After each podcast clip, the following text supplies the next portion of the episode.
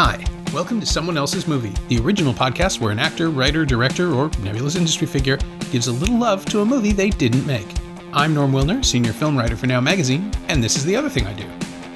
My guest this week is Jessica Ellis, a writer and director whose lovely first feature, What Lies West, just arrived on VOD in North America. It's a modest but affecting drama about two young women who make a 40 mile hike from their home in California wine country to the Pacific coast. And it feels like an adaptation of a beloved young adult novel. I mean that in the best possible way. Jessica picked The Martian, Ridley Scott's 2015 drama about the efforts to save Mark Watney, an American botanist stranded on the Red Planet after an accident. Matt Damon plays Watney with Jessica Chastain, Sebastian Stan, Kate Mara, Michael Pena, and Aksel Hennie as his crewmates who put their own lives in jeopardy to mount a daring rescue effort. Back on Earth, said effort is overseen by the likes of Jeff Daniels, Sean Bean, Kristen Wiig, Donald Glover, Benedict Wong, Chiwetel Ejiofor, and Mackenzie Davis because this cast is absolutely stacked.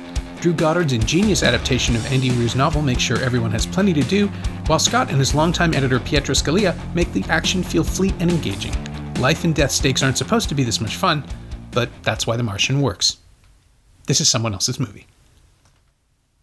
I have such a deep admiration for this film. It's it's been one of my favorite films of the last decade for sure. Like I I'm so, you know, it's a great narrative and it's a it's a really well put together story, but like there are just some movies that are masterworks of everybody on board that that completely show the best of everybody's ability that's involved with the project and that's The Martian for me.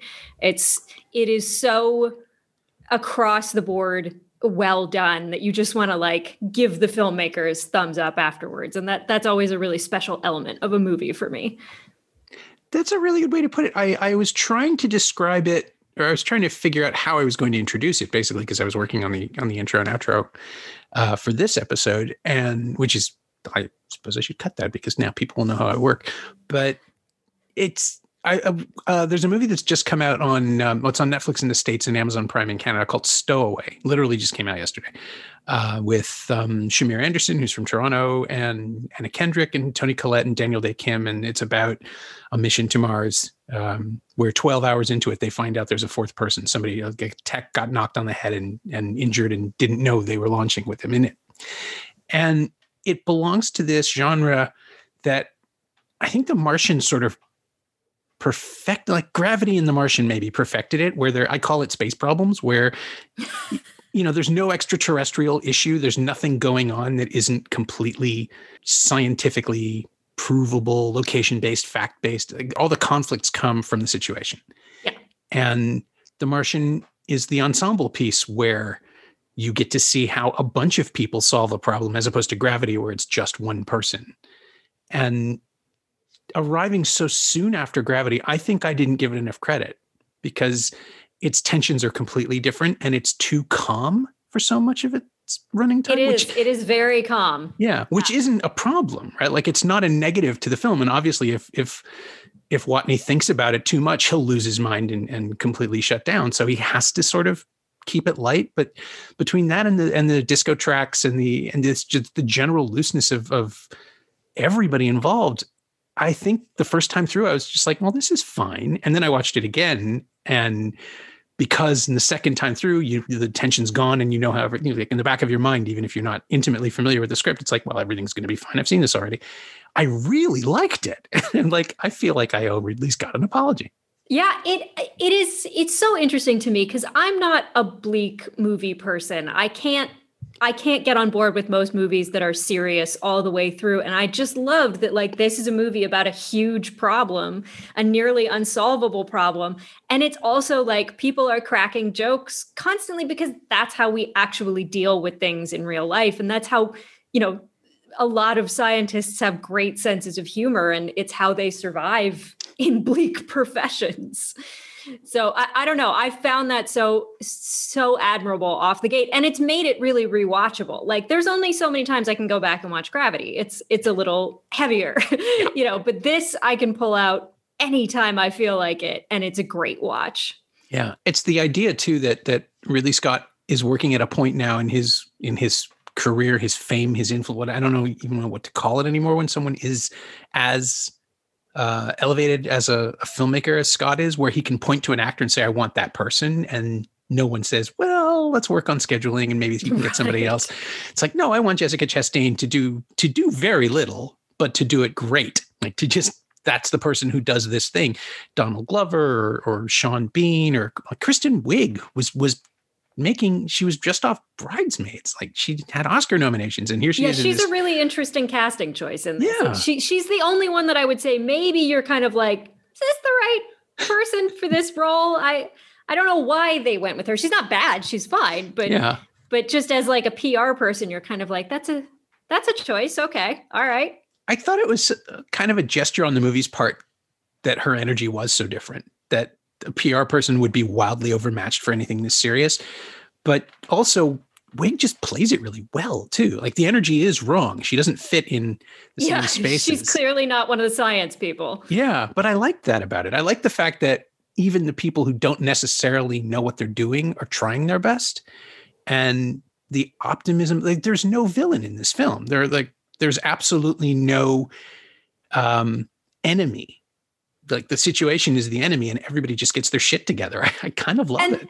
And that's one of the biggest risks of the movie and part of why I love it so much is that it's such a it's such a character driven piece in a lot of ways and there's so many characters because there's all the people on the ship there's all the people at nasa and then there's watney and like more like donald glover comes in like halfway through the movie and totally changes the trajectory and like the the risk with audiences is that they're so used to you've got to have a human villain mm-hmm. that they would just find it conflict free without that or i mean the risk that the screenwriter takes is like there's not going to be any human conflict in the movie but the movie's full of it. Everybody is disagreeing on what to do and what approach to take but nobody is nobody is mustache twirling at all. Everyone has good motives. Yeah, that's a huge risk yeah, uh, apparently there was an earlier draft where Jeff Daniels was an actual bad guy who just didn't care. And they went back and massaged his stuff so that he had a reason for everything that he raises as an objection. And and Daniels obviously doesn't play it as a villain, which is what saves it. I think there is a way to do that. The the role as written could have been the mustache twirler. Yeah, for sure. Yeah, you could have gone that way. You you could have gone that way with really almost anyone in the the film. You know, Chiwetel Ejiofor could have been had bad political motivations. You know, the guy that's actually in charge of the Mars missions, the Sean Bean, like there, there, anybody could have been a villain, villain, but nobody was. And and I think that's a, um, it's subtle, but it's a, it's a harder script to write and a harder movie to make without, without someone you can hate. I think so. And even the good guys are they're flawed, but they're not flawed in ways that set up a betrayal. Like I never waited. I was never waiting for a betrayal. I was never waiting for somebody to make a mistake on purpose. You know, that would just scuttle the whole thing and force everyone to be more resourceful. These people commit to their thing and they stick to it. And yeah, again, if you are going to put people in space with each other for long periods of time, Stowaway kind of hits on this too. By the time the, the crisis happens, they've already spent enough time training together that any nuts or bolts that were loose have been ironed out. No, that's a terrible metaphor, but things have been worked out all long since, like before the launch, even though they would have gotten over whatever personality conflicts they have had. Well, and you see that when they do like the, you know, they put people in biodomes for Mars training missions and stuff like that for seven months or whatever. They come out and they're like, yeah, once in a while we had conflicts, but it was mostly fine because they're all adults. Like it's a very adult film in a way. Like it's not going to cater to the the ideas of 12 year olds this this movie is about professionals. And and i think that's so cool that someone would make a movie like that. It's not common i don't think. No. I mean when i was a kid it was all capricorn one and paranoia and yeah. you know don't trust anybody. And this is a utopian like I guess it is a late period Obama Democrat movie where it's just like everything's going to be great from here on out. And Boy, is it interesting to watch this film in the context of the last few years and yeah. and COVID because like you think about imagine if we had dealt with COVID without the political agenda of of conservatives and without anti-maskers and all of that. Maybe we could have had a much less of a crisis and a much easier situation. It really, yeah, it seems almost staggeringly utopian now to look at this movie where even the Chinese government is going to pitch in and help and help help us save one astronaut. That is hard to believe that yeah. kind of global collaboration. Yeah, the last time I wrote about it was oh, I wrote a, a, little list of stuff for for now's readers to distract themselves with during the 2020 American election. Just you know, here's a movie to take your mind off it if you can't bear watching the results.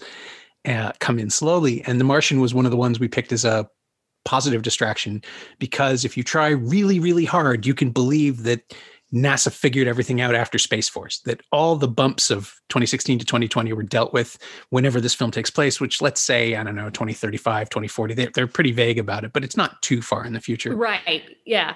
And we just got over it. And I, I, I believe that is possible. I, I know, I don't know why I believe that, but I believe it that, you know, this is the bump in the road. I guess it's because I was raised on original flavor Star Trek where they acknowledge that some really awful stuff happened. Like there's a World War III in the Federation timeline, probably right. around now. Like Khan came from around now, and the eugenics timeline and all of that stuff.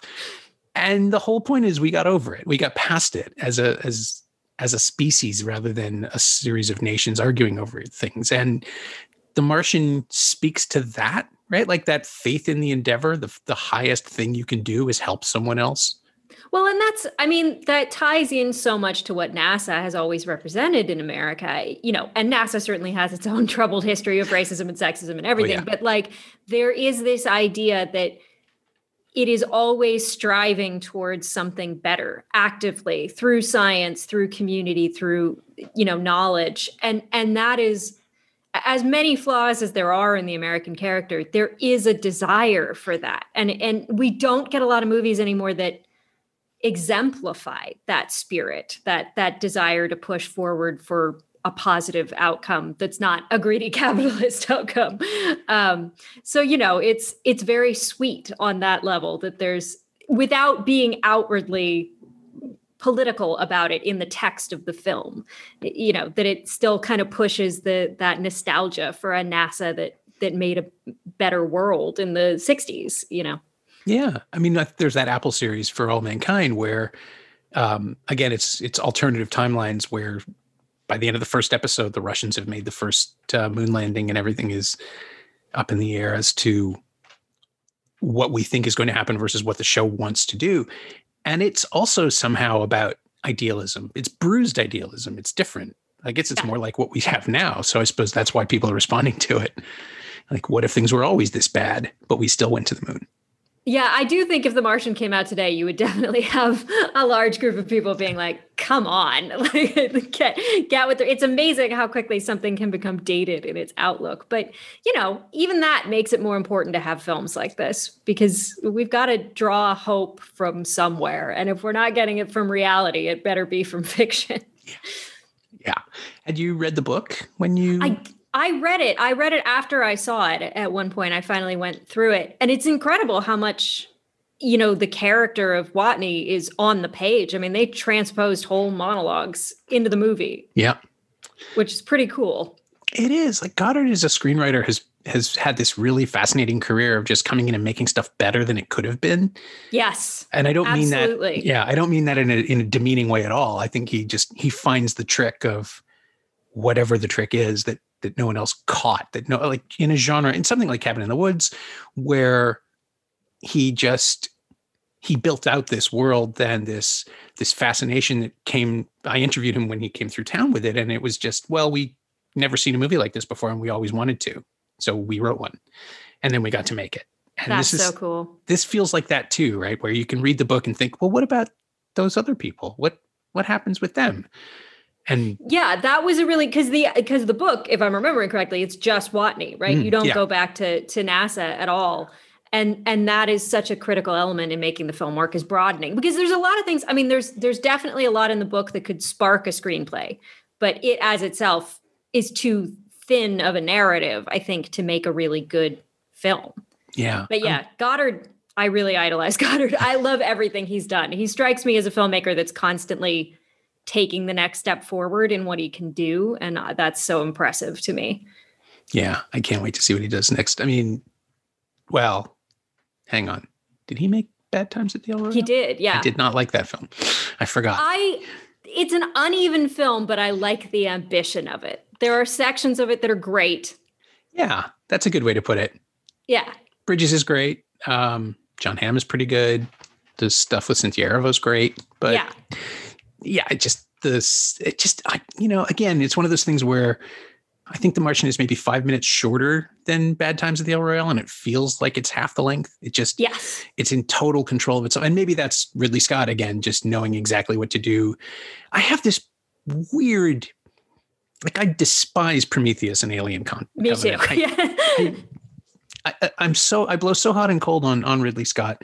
There are moments where he throws something into a movie, and you're just reminded this is one of the great filmmakers, like full stop, to ever pick up a camera to ever work with something uh, like Exodus, Gods and Kings. Not a good movie, but it has this great moment of pure comedy that had to be his idea or at least he kept it in the film so you know he gets some credit for it as the director where uh, you know Moses and Ramses are having the big debate about letting the the Israelites go, and Joel Edgerton has this little moment where he put he sort of tilts his head down and says, "Do you have any idea what kind of economic impact that would create?" and Christian Bale just stares at him, and the shot is just held long enough that it's like, God damn it, that was genius. That's no one has ever thought this about the story of Ten Commandments before. Like that's genuinely novel. And then you see Prometheus or Alien Covenant and all the weird foolishness he's had about, you know, well, they're not necessarily on the planet from Alien. I was like, well, then why does it look like the planet from Alien? What are you doing? Why am I watching this movie if it's not about the alien thing that you told me it was about? And his, his, I'm sorry, please. No. Oh, go. Yeah, he's a very uneven. It's so because you look at The Martian and you're like, oh, a master made this. Somebody that knew exactly the right choices to make at exactly every moment his shot choice is incredible. Everything is perfect. And then he i i can't explain it. I, unless the movie the theme of the movie infected the creative team and made them all work their hardest or something because it it is so strange how up and down scott's career has been. Yeah but when he's on you just you feel like you're watching I don't know, Babe Ruth or something, somebody who's just not even thinking about how he does stuff. He's just doing it. I think, yeah. And I mean, I think that's the thing. I would call him probably one of the true artists in that, like, he does, he follows his instincts. I mean, why did the man make Legend? you know, he was like, what the world needs now is a unicorn movie. Like, and he went with that. And it's weird. And nobody else would have done it. Like, it's, I don't know. It, you have to expect with somebody that's really following their own artistic ideals that they will not hit all the time because we're wrong a lot. Everybody's wrong a lot. Yeah, that's fair. Legend, I mean, Legend Legend makes sense to me in his filmography because it's the kind of movie that didn't like he wanted to build the world and run around in it, and maybe the plot wasn't the most important thing. But you, you know, like the, there are scenes. There's a scene where darkness comes charging out of the of the smoke, and it's absolutely terrifying on a big screen. I think that didn't exist until he built it. For sure. I mean, it's still got some visionary stuff in it, but it's a really strange movie where Tom Cruise runs around in a little gold skirt for two hours, and I don't. It's a very no, you're it's not a wrong. weird movie. Yeah, you're you're definitely not wrong. Um, and then even something like what was I trying to say? Oh yeah, The Martian is also in sort of communication with Alien, the first Alien, the original Alien, because he did invent that too. That sort of gothic horror thing that no one had really attempted before as a direct response to Star Wars, where, you know, let's make this commercial. No, let's just make it functional space tugboat versus monster and have nothing but the experience. I, I love Alien. It's a perfect film. Uh, and it was his second feature, which again, I'm angry at him a little for that. yeah, yeah, no. I mean, Alien is just it's it's so interesting because it's such a different film than The Martian. It's completely you know, uh, in addition to tonally different, but like it's the movie on the spaceship. If we spent this entire movie on the spaceship, I think there'd be more direct comparisons. But yeah, Alien is just unmatchable. It's it's it's never been topped as a space film, I think, or maybe even as a as a horror film. I don't I don't think you get scarier than that. Yeah, Stephen King described it as a haunted house movie in space, which means you can never leave, which is I don't even know if they knew that when they were writing it, but yeah, that's of course it's inescapable horror is by definition the worst kind. Yeah. Um, but what uh, what I meant about the Martian being in conversation with it is there is that apparently the suits are patterned very very subtly after the Nostromo suits, not as a joke, but because that's the direction that spacesuits are evolving. Something about the visor, the shape of the helmet, is they it happened in pre-production where they were designing what it would look like extrapolating the reality of spacesuit design or the practicality of suit design to the point where the Martian would take place and realizing that the the bulb head thing from the Nostromo had basically just taken over. That, that it's and, real I mean, design who knows? Is, who knows if life was influencing art there or the other way around? Is it possible that you know NASA engineers have been looking at Alien for 30 years and, and gotten some ideas about oh, how to yeah. design things? You know, I'm, we don't know which direction things come from but that's really cool. I hadn't heard that. Yeah it's um it's just one of those weird little things where i could see him being really really flattered but also just sure go for it. Yeah. Yeah he seems like a, a just somebody I, I, I have learned that being a director is mostly about being the one person capable of making decisions. And like ridley scott seems someone like someone who has no problems making decisions. I don't think he's ever been caught in a lather of of indecision in his entire career it seems like everything for him is like yep go for it yep we're doing that yep yeah, only when That's it comes it. to like what what his final cut will be because he's revisited virtually every movie he's ever made. Um, well, that's when you Martian. get to reflect. Like oh, I'm betting during pre-production and production, like you can't phase him. But when when you have time to sit and stew in your own brain with the cut for a while, everyone goes crazy.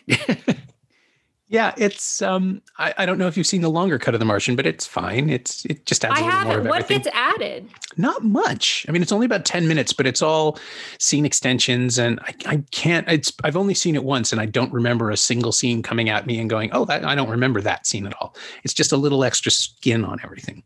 Interesting. I mean, it's such a strong screenplay. I, I I rewatched it. I watched the movie two nights ago. Um and just the opening scene is the most efficient damn screenwriting I've ever seen in my life because it's literally the crew out there.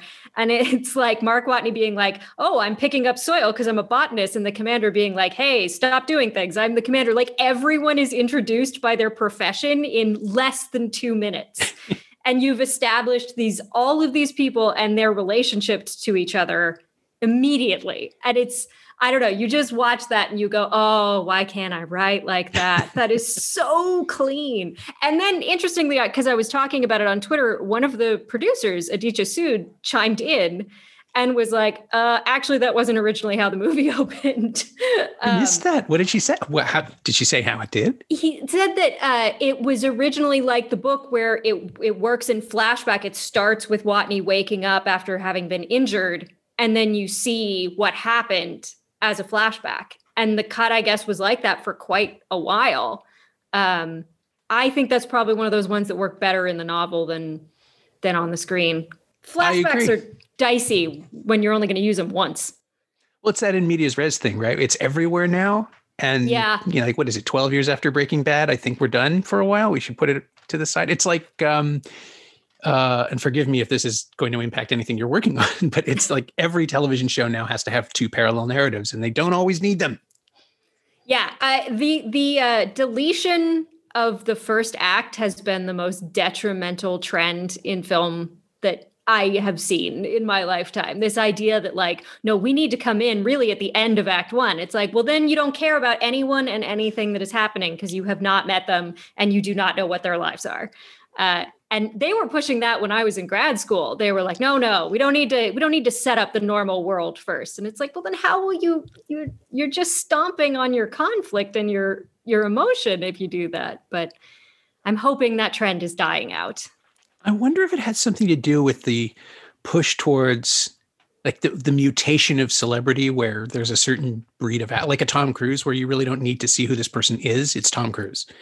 Um, that yeah. like, there's there's no room for character. There you're just dealing with persona which weirdly was an argument i was going to i was just about to make for the casting in the martian where matt damon having made saving private ryan makes him the perfect like the only mark watney because we understand why an entire planet would want to go save him. They save him a lot in movies so obviously he would be deserving of it again yeah, and and I mean, I mean, it's Matt Damon at his Matt Damoniest. I, I mean, I think if you were going to typecast him as anything, it's a smart ass, smart person. That goes all the way back to Good Will Hunting. Yep. Like that's just who he is, and and this is really him in his element. But you know, he's able to get across the emotion of this part to a reasonable degree. Oh, like oh, yeah. it's it doesn't feel flat. He does seem affected by it. Um, to the extent that you think a character like that would be able to process it. You always wonder like how much therapy did Mark Watney need once he got back to Earth. However, after a year in quarantine, we have to worry wonder a lot less about that. Yeah. Yeah, it's a joke I've been making. It's not. It's not a joke. I just said it was a joke now to make myself process it better. Uh, but on a, I do another podcast called Now What, where we've been covering Toronto responses to the coronavirus all over the map. You know, like restaurants closing down or people going to the cherry blossoms where it's safe, where you can go outside, all like all of the subjects. And more and more, I keep coming back to the idea that we are all in the process of accruing trauma for our eventual PTSD, and none of us knows what it's going to look like. Yeah, it's it's tricky. I have PTSD, and uh, and stemming from like a very clear incident. And Oof. then trauma after that has always seemed like, well, is this going to turn into something more or will this eventually hit me? And know, a lot of it doesn't. I think a lot of it you process more than you realize as you're going going through it if you're not a completely repressed person. but who knows? I don't yeah. think that the the rash of, you know, mass shootings in the US in the last few weeks has not isolated from what we've gone through in the last year.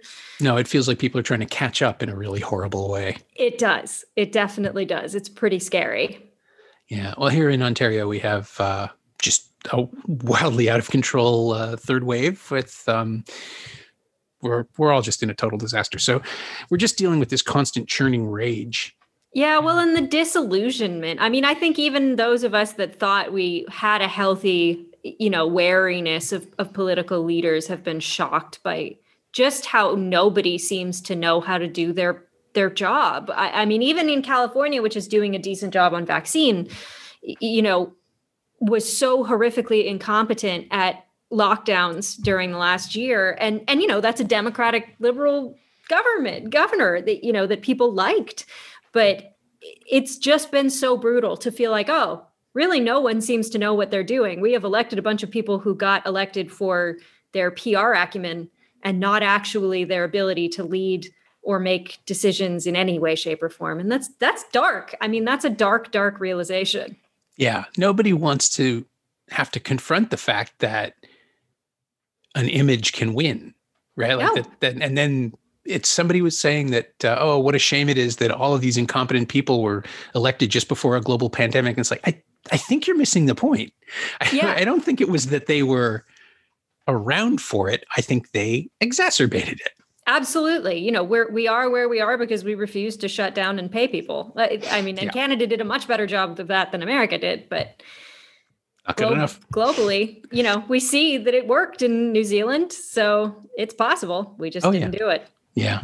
And again, we're just uh we're we're we're stuck digging our way out. I'm trying to figure out how to bring this back to the Martian, but the but I can but yeah, as we dig ourselves out of this or as we watch our government figure its shit out, a movie like The Martian is incredibly comforting. And yeah, I, I, mean, you need to believe that someone somewhere is good at their job, like that yeah. someone somewhere cares, and that would, you know, there's a conversation in The Martian where I, I think between uh, uh, I think it's between Sean Bean and, and Jeff Daniels, where Jeff Daniels is saying this can't just be about one person, and Sean Bean is saying no, that's what it has to be about, um, and that is such a such a critical idea in the movie that the individual life is valuable, valuable to the point of extraordinary efforts, and I think nobody is seeing that reflected in our our societies right now, and it's it's a painful, painful time. Yeah. And it's, again, it's what makes it a contrast to movies from the 70s and 80s where the government didn't care about it. Like Capricorn 1 is about three astronauts who are dead from the beginning of the film if everything goes the way the government wants. Yeah. Because they're just not important. And they weren't even else, they weren't even off planet. They were just an inconvenient problem. And to be raised on that and and all of those other shadowy films where people in dark rooms like there are no dark rooms in the martian. Everything is daylit. Everything is like there's buzzy computers and people moving back and forth and nobody hides anything. Yeah it's, no it's it's truly just everybody working their hardest and it even sneaks in the idea that you get people like uh uh like donald glover and like um god i'm blanking on her name the girl from halt and catch fire Oh, Mackenzie Davis. Yeah, Mackenzie Davis, where you're seeing that like the solutions are not only coming from the top they are also coming from just these people that work at JPL and just this girl that works on the satellites. It, you know, they're also critical to fixing this, and and that's a nice little little hint of a message in there too. That it's not only the geniuses at yeah. the top of the food chain. Yeah, it's anybody who has something to offer. Yeah. And Sorry. what I mean, yeah, it's it's a communist manifesto. This movie. you know, if the Communist Manifesto was this comforting and this rousing, I'd be fine with it. If yeah, if Karl Marx had said he was going to science the shit out of out of government, then we all would have read that book when it was assigned to us in high school. Yeah, yeah. I'm trying to think too that uh, of a way to to bring it back to the casting where everyone in it, like Glover and Davis, are pulled off television. Right, neither of them was really burning up movies just yeah. yet. Um, although I guess Mackenzie Davis had already made the F word, which is just this marvelous little film with Daniel Radcliffe, and um, I've seen it. It's yeah. great, and she's yeah. like it's her and Adam Driver. Like that that movie just we've done. I think we've already yes we have we've done an episode on it. So anybody listening, just after you watch The Martian again, go watch the F word again. It's delightful. But the um, I, I don't want to blow past Jessica Chastain because there is a moment she has towards the end where she kind of giggles about maybe the whole thing is going to explode. And it's like that's why you cast her because I spent the whole movie thinking Jessica Chastain. It's like she's got Oscar nominations. She's a, I think like maybe the best actor of her, the act, best actress, best female actor of her generation. I the more I see of her, the more I, I'm convinced of this. And then why is she in this movie? And then she gets that laugh, and it's like, oh, that's why you cast her because you need someone that good. Yeah, I had heard that it was originally supposed to be Cate Blanchett in that role. I am not 100% sure that is oh. true, but that is, I've heard. I could see it. Chastain was a replacement, but I, I honestly think she's a better replacement. You know, the crew is younger. Um, there, those are all actors in their early 30s, I would say. Yeah, I think maybe Aksel Hennie's the oldest one. Or, yeah. No, Pena. Pena's probably the oldest one and and you know it feels kind of like you've put millennials on a spaceship you know that that yeah. seems to be the vibe so she she fits in well for that and she's so authoritative and and interesting and you know she has a really interesting arc that was the other thing the producer had mentioned was that um, in the book it was supposed to be sebastian stan's character that rescues yeah. Watney at the end. And man, that's a no-brainer change. You you've got to give it to Chastain who left him behind on Mars. That's but yeah, that's just another one of those millions of decisions you make in adaptations where it it makes sense after the fact, but at the time, like changing it is a risk. You don't know if it's always going to work. Yeah, you have to trust your writer, you have to trust the actors, you have to trust the audience to accept it all, to get it all. I mean, what lies west is a little tricky that way too, right? You have to, you really have to invest in, or not invest in, you have to put your trust in us to see where it's going. Very much, yeah, and it and it's another film with without a villain. Um, it, it, because I was trying to adhere so close to kind of a naturalistic style with it, I wanted it to be authentic to how problems happen and how life is dealt with in in real life, and that does, you know, that does require you to do less hand holding on behalf of the audience. Um, which is a, a thing I am terrified of, about how it will be received. I mean, it's just I, I, wish I'd been able to see it with an audience. I wish I'd been able to see it in a theater. I wish I'd been able to so, see so many movies in the theater uh, this last year. But it's the um, yeah. I don't I, I don't want to give anything away for the listeners who definitely won't have seen it yet. But there is a sense of um, maybe it's just my brain trying to stitch it together with the Martians themes, but there is a sense of a larger indifference where the only people the only person anyone has to depend on is the person with them in what lies west where the world doesn't care so they have to forge these relationships to make it work. Yeah well i mean you know if the larger villain in in the martian is is mars and and the things that could go wrong there the, the larger villain in what lies west is fear. And all you've got when you're up against fear is your own capacity and maybe those of whoever you can bring with you, whoever you can trust enough to bring with you. But the whole world can be scary. Um, you know, you're going to run into it in every direction. So that, yeah, I think there was a deliberately a little bit of an isolating of the characters in that. Yeah, and and we're left with them and their trust, which to me like again that's something that is ultimately it's on the page it's in the performances it's the kind of thing that i've seen a lot of movies get it wrong uh, fairly recently where the balance of of um, I don't know what to say. It's like it's like it's such a it's such an ineffable quality, and I hate myself for saying something that pretentious. But it is the sort of thing that you really it basically comes down to the chemistry between the actors and the ability to sell a relationship through and the filmmaker's ability to sell that relationship through the editing and the and the and the structure of the film and it doesn't always work and it does in your movie and like how did you do that like is there a, is there a way is there is there a method that i'm missing is there something i'm not connecting to in the other films I mean, part of the key, and, and it sucks because this is not teachable, is that I was I was building off of um, I knew the lead actresses. I've known them their whole lives. They've known each other their whole lives. Oh. So I was dealing with a chemistry that I already knew existed, um, and a very uh, they're they're not like their those two actresses are not like their characters in the film, but they are very different people with very different approaches to life. And it's always been interesting to watch them interact. Um, and I felt like if that's compelling to me, just knowing them, I think that's going to be compelling on screen, the, the two of them. And you will want to see how a friendship between unlikely people develops. Um, and you know neither of them are right neither of them are wrong in their approaches to life. They and they're both quite young so you can see that it's their ideas are works in progress yeah. of, of how to act. Um, but yeah i don't know. I, I we got lucky. We got lucky that i had the two perfect actresses to build a story around. I yeah, yeah, I mean, cheat where you can, cheat wherever you can. If you've if you've got an asset already, definitely. I mean, you know, and if I had had different actresses, I would have written a different story. So much of this came out of them, particularly. Um, and and just uh, thinking about where I could develop an interesting world to put those two in that you'd enjoy watching them. So I'm glad it's coming across. Very good to hear that. Oh, my pleasure. Um, I always stumble over this because it sounds so phony, but it's really easy to talk about.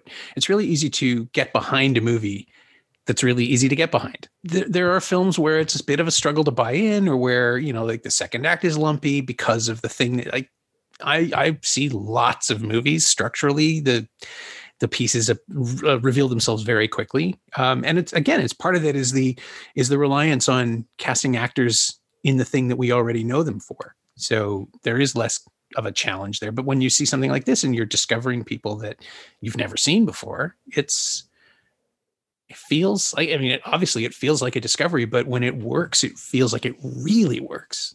And you're just, I, you know, I, like, I will gladly take it. credit for that. Yeah, I, I, will take credit for anything. Um, yeah, it's a. I don't know. It was a it was a strange little film, and I knew it was going to ask a little more of the audience than maybe they're they're used to giving us credit. Not that it's a difficult narrative, you know, but but just that uh, you're gonna have to trust that you're gonna like where this is going, and you know, can I buy that 15 minutes from somebody? Because I think the second the film goes outside and you get out of the house, you know, and and are are out in the natural world, suddenly you take the same breath, the same exhale that the characters are taking, and and hopefully from that point you're hooked yeah, that's a really good way to put it. And and you are trusting the audience to stick with it, right? Like it's it's not a big ask.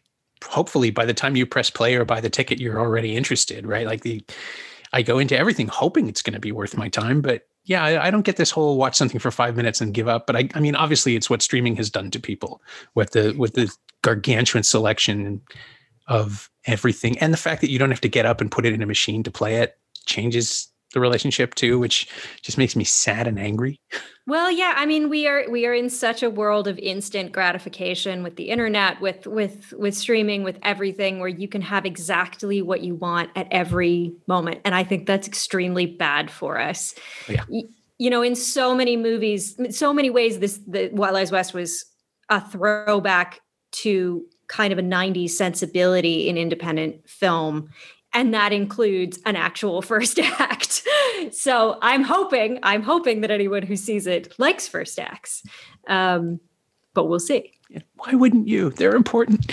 Um, I, will cut this if you don't want me to share it, but I got a huge Allison Anders vibe out of it. I mean, gas food lodging, things like that, movies about unexpected relationships and, and deep bonds among people yeah. who might not otherwise. Yeah, that's a reasonable comparison, I think. Yeah. um, we were we were looking a lot at like kind of movies that were aimed at you know young teenagers movies particularly that i grew up with movies like now and then and the man on the moon oh yeah. um, uh, there's a 60s movie that i love called the trouble with angels there's ida lupino um, which is a hayley a late hayley mills movie about um, girls going to school at a nunnery Yep. and ends up being an incredible look at these nuns lives and how they came to these choices and what seeing their lives does to these girls and that was hugely on my mind in this. Um, Oh, yeah. it's just girls running around a convent for two hours and and it is one of my favorite movies that i've i've ever seen. Uh and so so yeah there were a lot of various inspirations that we pulled but we also pulled this movie together so fast. I mean we went from let's shoot a movie to we are shooting this movie starting today in three and a half months um so a lot of the influences came in along the way of production as opposed to in a long leisurely time where I was thinking about it beforehand. Well, no wonder you picked The Martian for problem solving under pressure. Exactly. I, I mean, I think I like that. And and uh, I mean, it's one of the things I love about filmmaking is if you're lucky, that's what a set is, is the Martian. It's everybody working their hardest with all of their different talents to s- solve a problem or to, you know, finish a puzzle together. And I don't know, it's corny, but I find that so exciting. I think it's nice. I mean, I think I like the idea of everybody pulling together. I mean, Edgar Wright has frequently described movie making as everyone pulling the rope, the same tension, and the director's job is telling them what the tension is. But otherwise, you just trust them to know how to pull. That's an interesting way to to put it. I, I don't know if I would.